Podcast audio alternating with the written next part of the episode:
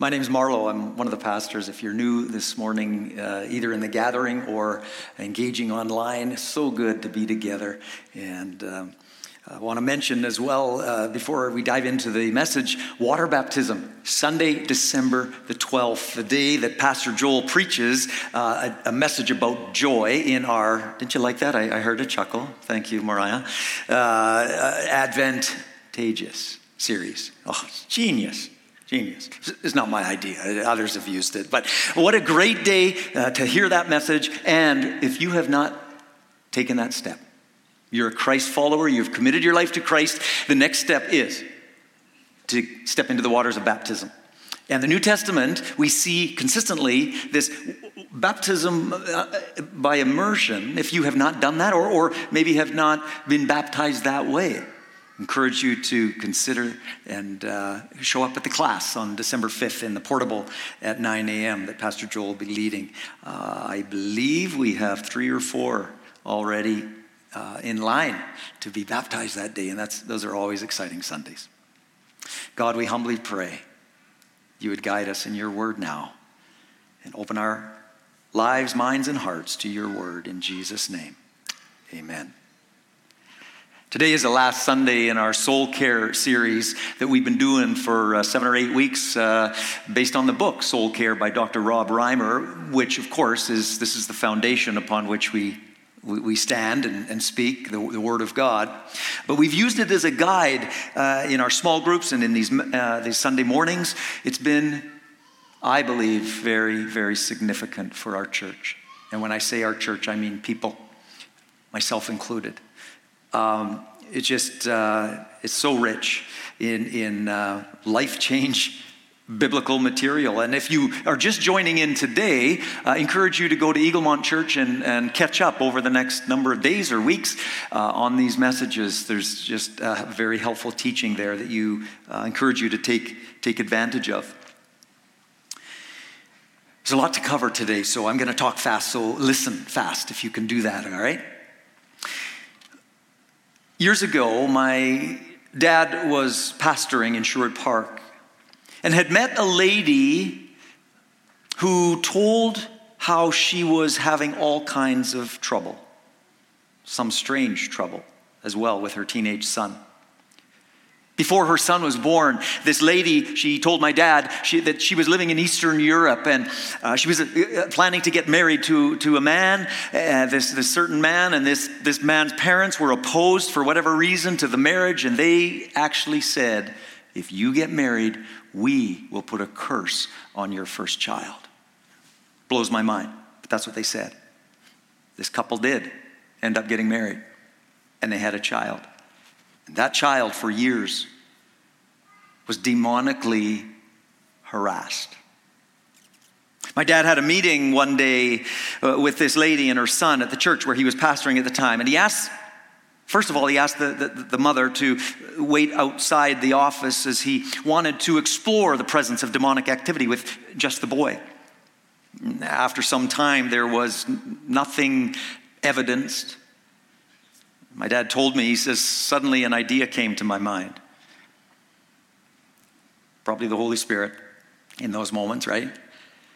He had noticed the mom had a necklace uh, with a little cross pendant on it, and he decided to ask her if he could borrow that cross pendant. He closed his hand around that little cross and went back into the office and he held his hand out to the boy and, and, and said, would you, would you please hold what I'm going to give you? And so the boy reached out his open hand and my dad opened his and revealed that it was a cross. The boy jolted back immediately. My dad asked, Well, what's wrong? Why won't you hold the cross? My dad tells me that at that point the boy's face contorted and there was a sinister voice, another voice that came from within that boy saying, Because I don't want to offend my master. Demonic activity. Whether covert, we might call it, or demonstrative, is a reality. Today we're dealing with a heavy topic And if you're a guest and you're exploring faith, trying to put the pieces together, connect the dots on what it means to be a Christ follower, uh, join in, open your heart, listen. If you have questions after, I would be happy to chat with you. You can contact the church office.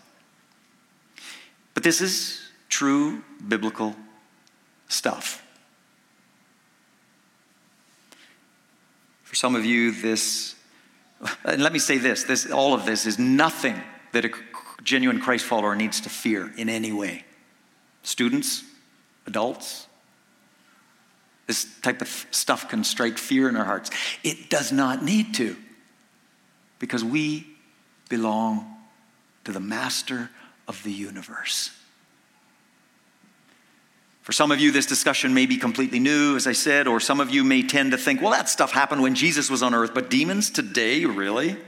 Well, this chapter in the soul care book contains, if you read it, some crazy stories. But my Christian friends, again, don't be fearful. Don't be repelled uh, by these. Please, if, if there's a, any sense of skepticism, now, critical thinking and assessing, you know, is this person credible and telling the truth? Oh, always, always. And it goes for us. And I, I like what Joel said uh, the other week. And I remember my dad saying this when I was a kid and listening to my dad preach every Sunday like my kids have to. They're so blessed.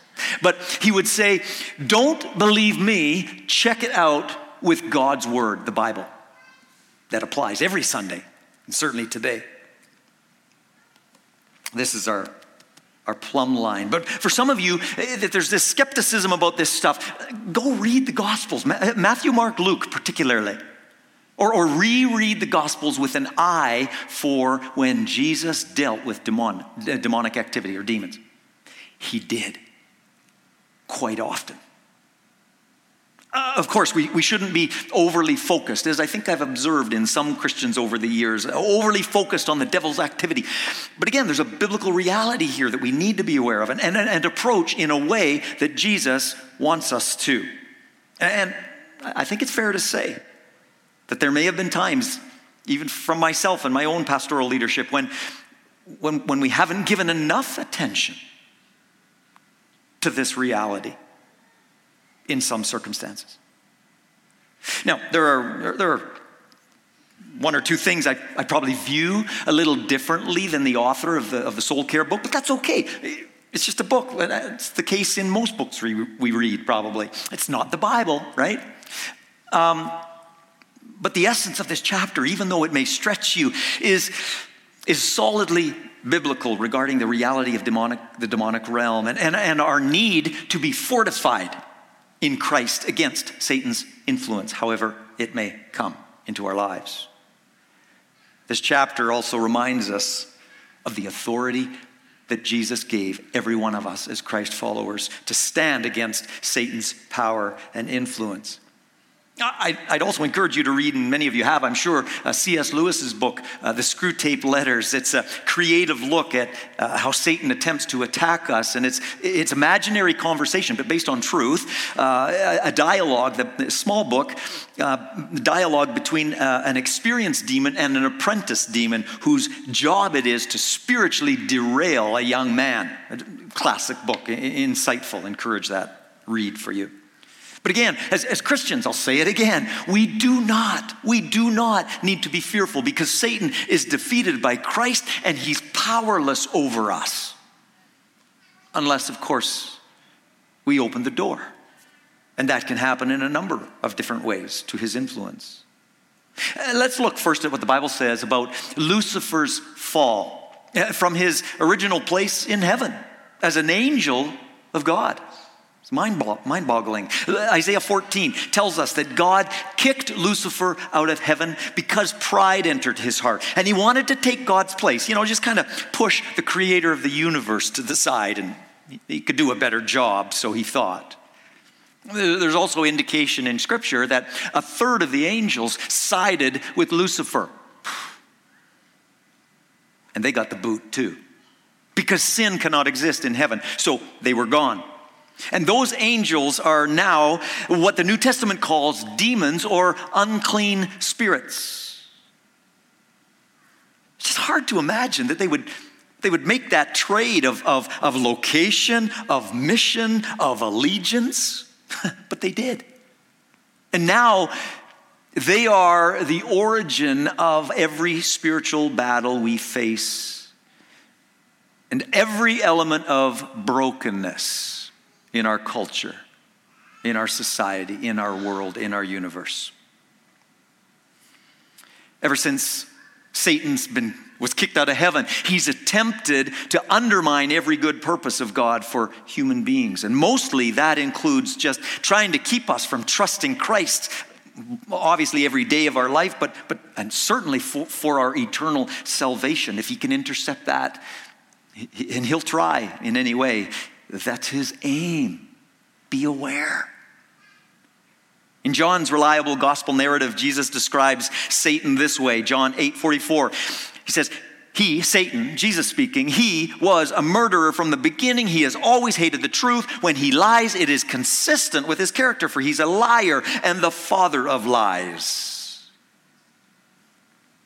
Love Jesus' clarity there. And then a little while later in the New Testament, the Apostle Paul, great missionary of the Christian faith, reminds Christ followers in 2 Corinthians 11 that Satan masquerades. He dresses up to be to make you think he's something that he's not. Masquerade. He disguises himself, it says in that verse, as an angel of light. Oh, nice. There's some religious opportunities, spiritual opportunities out there that talk a lot about this light that's within you. Unless it's the light by the presence of the Spirit of God because you've trusted Christ, surrendered your life to Him as the forgiver and leader of your life, it's not a light that you want to be led by.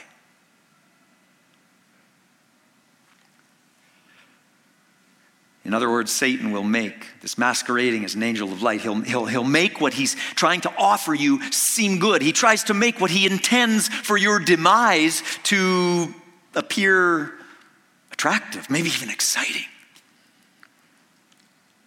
It's okay. If I move in with this person, we're going to get married anyway. What's God say?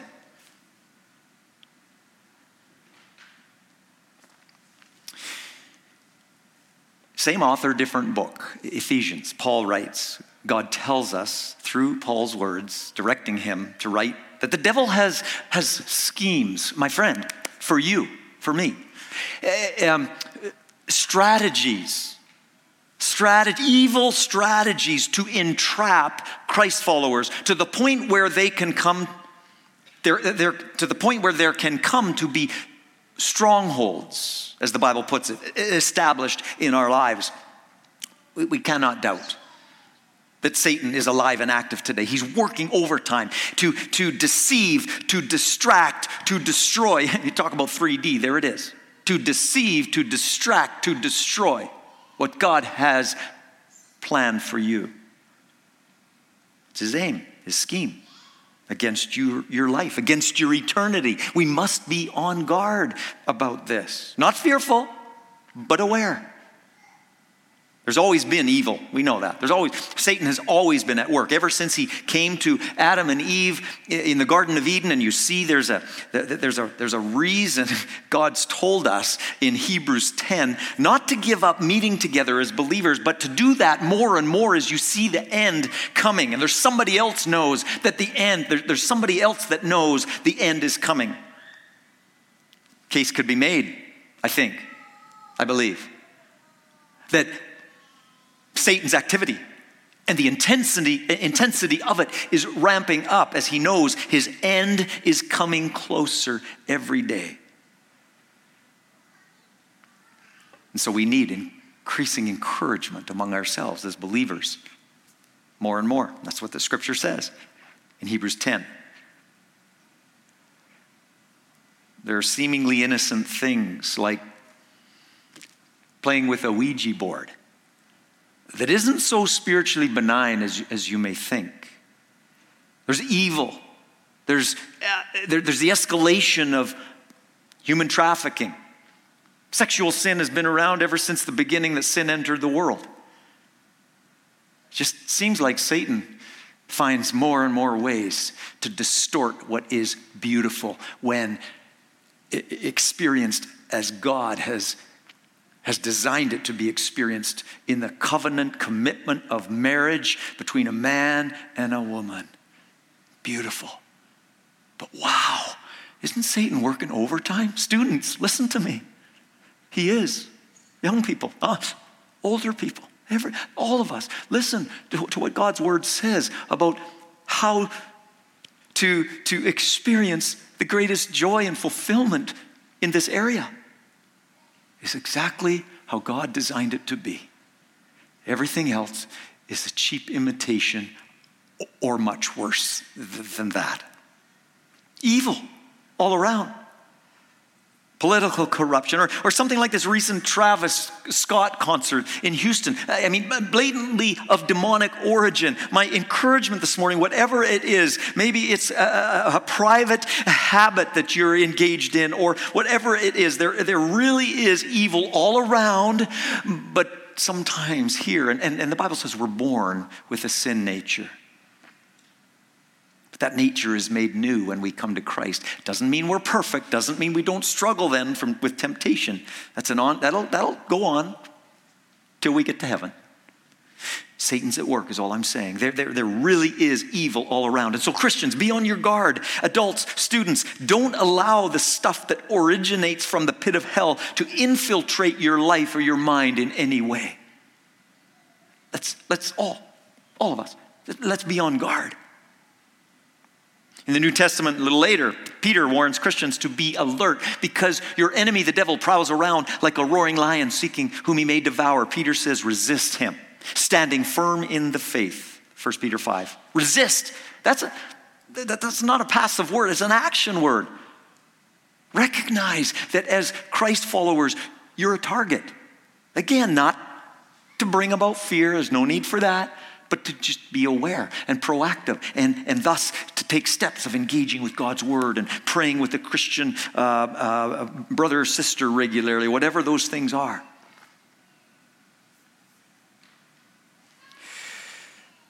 So, what about strongholds, this word?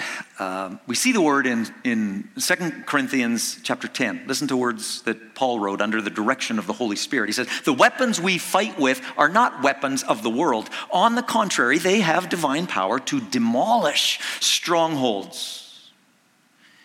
We demolish, he writes, verse 5, arguments and every pretension that sets itself up against the knowledge of God. It's not just a head knowledge, that's a relational knowledge that Satan is trying to destroy. And we take captive every thought to make it obedient to Christ. That's what we need to do. And how that looks, we don't have time to get into that today. But if you want to explore that more in discussion, do that with a, a Christian friend you trust, or, or, or touch base with me, fire me an email, or call the church office. We'd love to talk with you about that more. A, stronghold is anything Satan uses to his advantage to keep us from being obedient to Jesus. That's it in a nutshell. Stronghold. It can be, it can be a mindset, it can be a sinful activity, uh, an addiction, or an attitude where Satan has established some degree of influence or control because we've given that to him. A stronghold is often evidenced by old and persistent, uh, ingrained thought patterns or persistent sin patterns that we may, in fact, need supernatural deliverance from. As we submit to a brother or sister in Christ to pray for us, who knows God and knows the power of God in their own life. God provides us with spiritual weapons like His Word and prayer, uh, the, the armor of God, the, the metaphor of all of the aspects of the armor of God that Paul writes about in Ephesians 6. You need to go this week and you need to read Ephesians 6. Weapons, spiritual weapons. We need to access these weapons. Moving on, I, I like what Dr. Reimer uh, says to, to born again Christians, and I'm using that term just like Jesus did in John 3, because it's possible to be a cultural Christian. Because I was born in a Christian family, all of a sudden I'm a Christian. That, that's not biblical. You have to make the choice to step across that line of faith, to surrender to Jesus Christ, recognizing He's the Lord of the universe and He wants to be Lord and leader of your life because He loves you most and He knows you best. And so you come to that place of surrendering to Him. And a, it begins, it begins a, a relationship that's, that's personal, that's real, that, that's eternal, the Bible says. So that's what Jesus was really meaning when he used this term born again. The spirit that is dead comes alive because the Spirit of God dwells within us in that moment of expressed faith in the cross and in Jesus Christ as God and Savior and forgiver, right? But I like what Dr. Reimer says. Um, demonic forces can influence our thinking and tempt us. The question is, to what degree can they influence us? I do not use the word demon possession, he says. That implies ownership, and Christians cannot be owned. We have been bought for a price by the blood of Jesus Christ. We belong to God. The ownership issue is settled, he says. He says, I prefer to use the word demonization when it's a genuine Christian that is experiencing some of this stuff.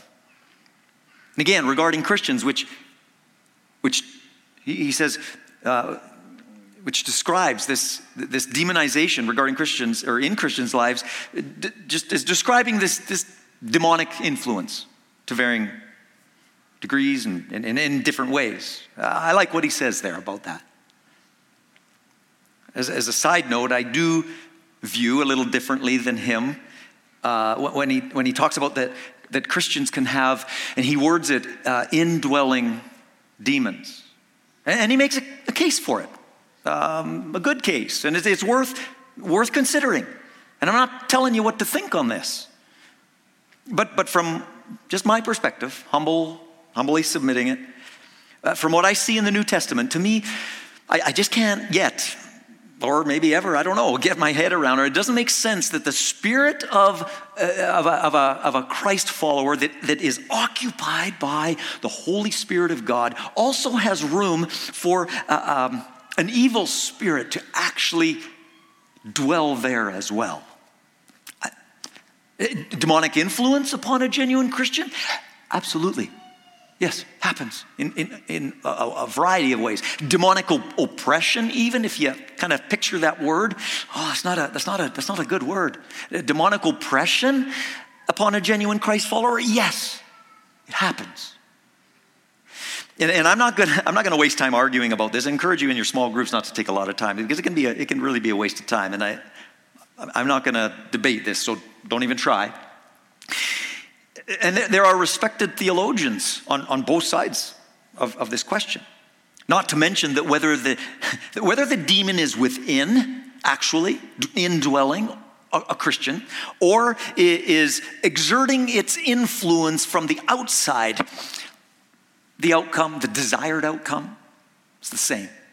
That, that demon is still subject to the power in the name of Jesus. And, and no matter how we define Satan's influence in the believer's life, Jesus is able to bring absolute freedom. So it doesn't really matter. It's a waste of time, that, that debate. The one caution I'd offer in this, though, is that a, a Christian can't expect deliverance if Satan is harassing or influencing or controlling in some way. A Christian can't expect deliverance, which, which is great, and biblical, if, if they're not willing to make the commitment to actually walk in obedience to God and His Word in tandem with the you know, dependence on the Holy Spirit, it's that that will fortify us against demonic influence.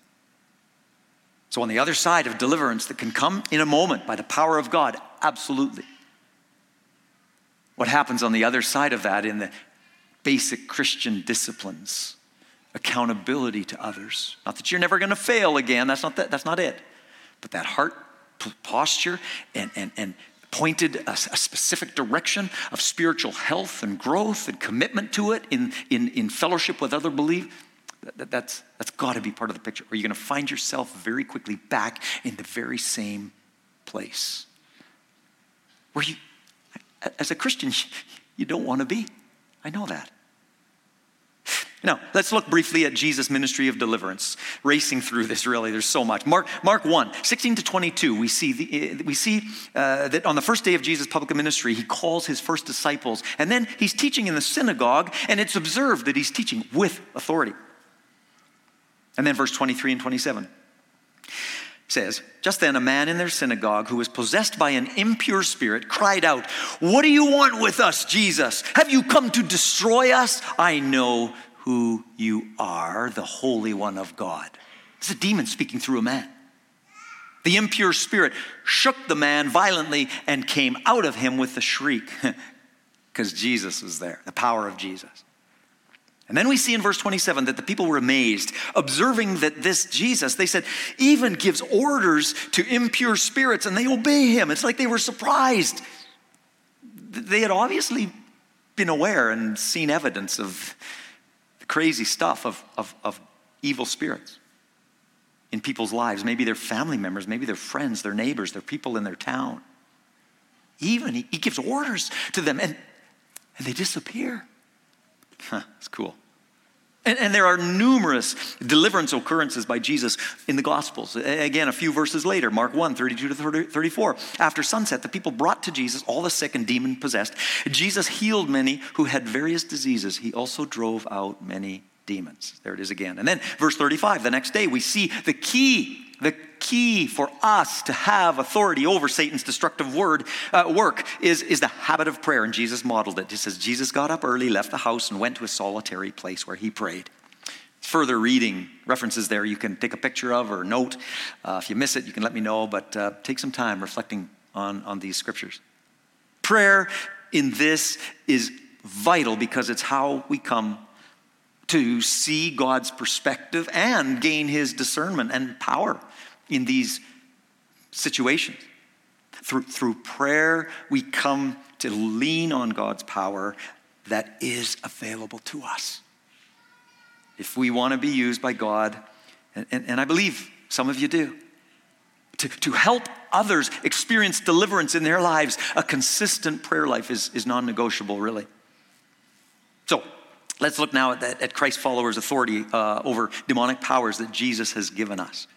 And please try to get the uh, Hollywood scenes out of your head, although some of the real life stuff is pretty crazy at times too. We know that Jesus displayed power over every element of demonic activity. And of course he did. He's God, right? But he's also given his followers authority over every attempt of Satan to bring his evil intra, uh, influence and or control into people's lives. Example, Mark 6, 7, Jesus sent his disciples out in twos, and the Bible says that Jesus gave them power over unclean spirits. Cool, awesome. We want to be a conduit of God's freedom that he can bring, right? Or power to bring freedom. He knew what was awaiting them out there. So he gave them his authority, his power. And they, they wisely chose to tap into that authority. In verses 12 and 13, it says they went out, preached that people should repent. That, that just simply means turning the other direction away from your sinful life. And they cast out many demons, and many sick people were healed. Thank you, Lord. And then Luke 10 17. Luke points out that the disciples came back from their ministry trip that Jesus had sent them out on with joy. Why? They said, Lord, even the demons are subject to us in your name. I told you that. that's cool. And that's great because, again, Jesus said they would be. And they were, they were used by God as any one of us. If you're a disciple of Jesus, that can be you as God leads. And again, there are some scripture references on the screen that you can read later, This accounts of Christ followers dealing with demonic beings in the first century church. And we're a part of that church today. Let's not forget, Jesus has given every believer authority over evil spirits. So please hear that. That does not mean we take it flippantly, but as we trust in Jesus, that authority is there. And if you find yourself in situations like these, uh, dealing with what is a, a, you know apparent uh, demonic activity or, or, a, or a sin pattern that is a sin pattern in someone's life that is just grip whatever it is uh, of, of course as church leaders we're, we're willing to come alongside but but the pastor doesn't bring any extra power because of the title. No. Any genuine christian can operate in the power of jesus who resides in all of us by His Spirit. And we're not presumptuous. We're trusting God, this is your work. We're humble. As Dr. Reimer puts it, our confession of sin in our life is up to date when we step into those potential interactions with demonic activity. And if it's not, you, you back away. You say, I'll be back in two minutes. And you get it around the corner. You say, God, I confess this sin to you now. I put it under the blood of Jesus. It's gone. By your grace, thank you. And you step back engaging in this ministry. It's what it is deliverance with your friend. Dr. Reimer gives some very good and practical input on page 253 of his book, uh, Deliverance Help Sheet, he calls it. Just some good stuff. You need to read that if you haven't. And then he shares some critical uh, material in this deliverance chapter in a section in, entitled The Process of Deliverance. Um, and again, please take time to read it carefully. And if you've not read the book yet or you're just hearing about it today, I encourage you to, uh, to, to get the book and, and read it. And, and again, ideally, it's, it's intended to, to do in community with somebody else. So bear that in mind. If you have questions about it, uh, encourage you to touch base with Pastor Joel in the church office. A comment from Dr. Reimer that I feel is very wise in this area of deliverance is when he writes about letting the battle come to you. He says, Don't go on a witch hunt. And, I, and again, I, th- I, think I've seen that at times, and he put it well. He helped me in my understanding as I look back, you know, over the years in, in ministry and, and, and, and, church life and what have you. Um, that's, that's wise. Uh, be ready. He's, he's saying, be ready, be available, be walking closely with God, uh, so He can use you if He chooses in this way. But, but don't, don't, don't chase it down. Let, let God bring people your way who need supernatural deliverance in any way. Let God bring those people your way if he, if he chooses to do so, right? It's a good word. I conclude with another experience that my dad shared with me. He's been around a while, so he's got a few. That's a nicer way of saying it, I think. You know, my kids would just say, Dad, you're old. I would never say that to you, Dad. I wouldn't. But uh, It's a rich blessing to have a heritage in Christ. And the ministry of my dad has had a shaping influence on me, for which I'm grateful. I didn't plan to say that. And if I had planned to say it, I would have hoped I could have done without choking up, but some of you know me well enough. That's not even possible. It's something like that. In 2007, my dad was in Argentina. He was preaching at a church, and uh, as was the pattern after the message, there was an opportunity for people to surrender their lives to Jesus and also to come forward for prayer for, for anything. And people stood across a long line, and he, along with two other prayer partners from that church, just went down the line as the rest of the church was, was engaged in worship and prayer and singing, and, and there was meaningful prayer happening down, down the line uh, by, by these three ministers. And all of us can be ministers, right? That's not the pastor. That's people that are just available to serve. That's what the word means, to serve, right? But people stood in this line, and my, my dad and these two prayer partners from that church went down the line, as I said. They got to a certain, a certain lady that they be, began to, when they began to pray for her, she immediately dropped to the floor and began writhing like a snake. It's his words. At which point, my dad simply and, and, and the two prayer partners simply re- recognizing the demonic source of, of this situation simply got down beside her and just just pressed in, in in praying for her in jesus name. For deliverance of course. Well it was fairly soon that the strange movements subsided and, and, and, and peace settled over her, obviously within her. She eventually got to her feet and she walked out at the end of that meeting free from that demonic influence. The next day, my dad and his host were in a particular business in that city. The same woman just happened to be there as well. She came up to my dad and through an interpreter just expressed thanks. She said, "Thank you. Thank you. You brought you brought peace to my heart and to my home." Hmm. Well, it was Jesus who, who brought that gift of peace, but through available servants of, of God. Which any of you who are Christ followers want also to be. And God, God could use you that way as well if that experience ever came your way. Might be out of your comfort zone, but that's okay. All the more reason to depend on Christ and the Holy Spirit in that moment, which is the best thing, the, the only thing we can do. Situations like that. And they may not all be you know, that dramatic.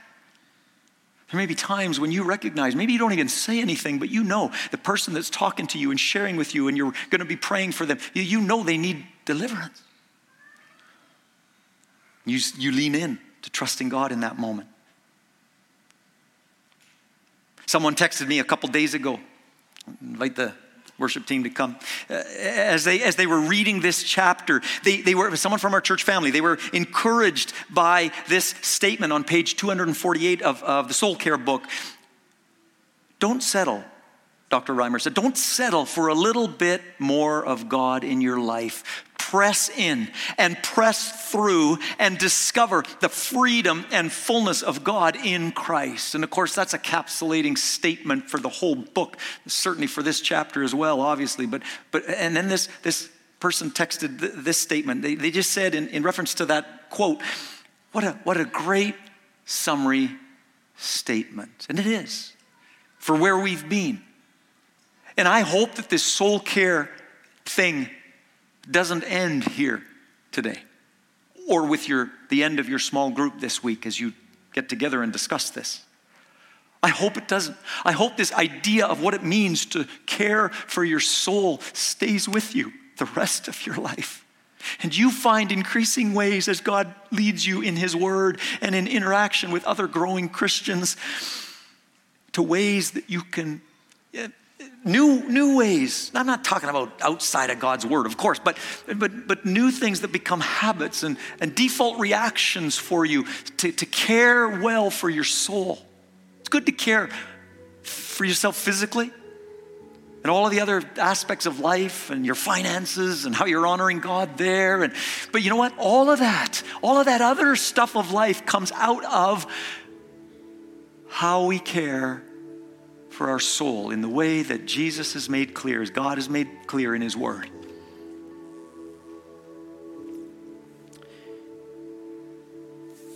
I want to close with a different scripture than is on the screen. No, I think we actually changed that. It should be John 8 36, hopefully. But if it's not, it's easy to remember. Many of you know it. Whom the Son sets free. S O N, capital S. It's Jesus, God, the Son. Not the Son of God, lesser God than the Father. No.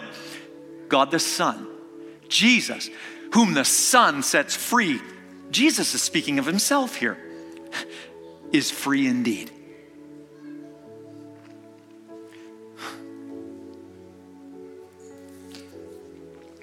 There's the gift of freedom that some of you need today. You don't have to divulge it necessarily unless you have a trusted Christian friend you want to. But we're going to have an opportunity for prayer. And I'm going to and, and if you're online, listen, this is, this, is, this is so for you, obviously, as well. There's a, there's a request prayer button, actually, that you, can, uh, that you can hit. I encourage you to seek, ask for the prayer of one of the hosts today. And thank you, hosts, for your ministry. I'm going to lead in closing prayer in a moment. And as I'm praying, if you want someone to pray for deliverance in your life in, for anything, for any reason at all, I'm going to invite you. We're going to stand in a moment. I'm going to invite you just to find your way over. And I'm going to, prayer partners, if you could uh, find your way over to this, this area. And, and we put it over there just not to push it off to the side as we've done, but after dismissal, there's probably prayer that's still going to happen. And so, um, those of you that are going to be praying this morning, I'm going to ask you just to kind of spread out from the other side of this stage door, uh, a little bit spread out all the way around the, the, the west wall there thank you for your willingness to pray with people who, who may come today. And I, I, hope, I hope you will take advantage of this prayer opportunity. You don't have to divulge anything. Just say, I need prayer. Would you pray? You don't even have to say that. You just approach and say hi. And there you go. If, if, if you want to share a little bit, of course, of course you can. And I hope that you would be able in these moments to have the courage, because you're among friends and, and family, really. As you move over to receive prayer, it, it's, the, I, I think the rest of us are just going, oh, that's good, way to go. I don't know what's going on, but God does. I'm glad that they have that opportunity today. So don't, don't be don't be timid about asking for prayer. That's, that's courageous. That's courageous. And we all need it at different times in different ways to varying degrees. We all do, myself included. So open your heart to that this morning. And I'm, I'm convinced that God will, will, will bring a supernatural break in whatever area of your life you need that. Maybe it's a mindset, maybe it's a fear, maybe it's a sin. I, God's able, no matter what it is. So Stand to your feet if you would, please. The musicians are just going to continue to play for a few moments, and I'm going to I'm going to begin to pray. But I'm, getting, I'm saying to you, when I begin to pray, it's okay. I'm asking you, if you want prayer, to move. You can still pray as you as you walk over. You know, no disrespect, right? But I'm going to begin to pray, and as as soon as I begin to pray, I encourage you. If this is something you need and want in your life, in your mind, in your spirit. Get prayer. Receive prayer. Receive prayer today. It's a gift from God. Heavenly Father, I thank you for the truth of your word. I thank you. We, we thank you for what you have seen fit to deliver to us so many centuries after Jesus, the freedom giver, walked this earth. Thank you for your word. Thank you for your power. Thank you for your grace in our lives. Satan has a plan, but God, your plan supersedes it. Don't forget that. My friend, don't forget that. God, we receive your freedom today. In the name of Jesus. In the name of Jesus. As we wait in a quiet, in a couple of, of sacred moments, you can still move and receive prayer. I encourage you to do that if this is a need in your life, really.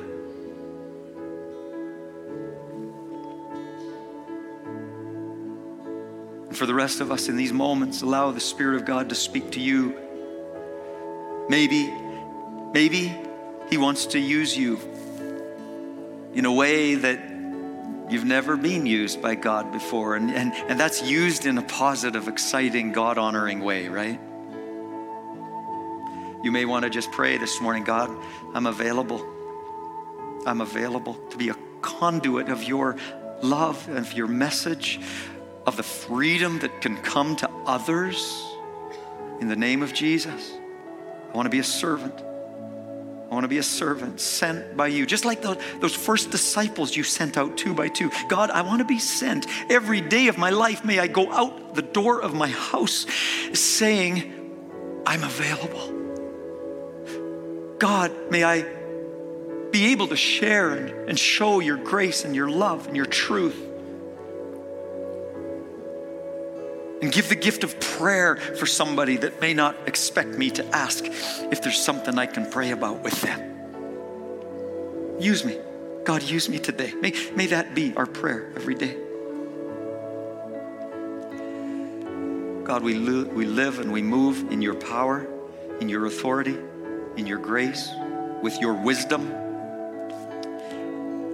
and with your compassion for people in our world, in our neighborhood, on our sports team. Students, young people, every activity you have, those activities are awesome. But God has you there.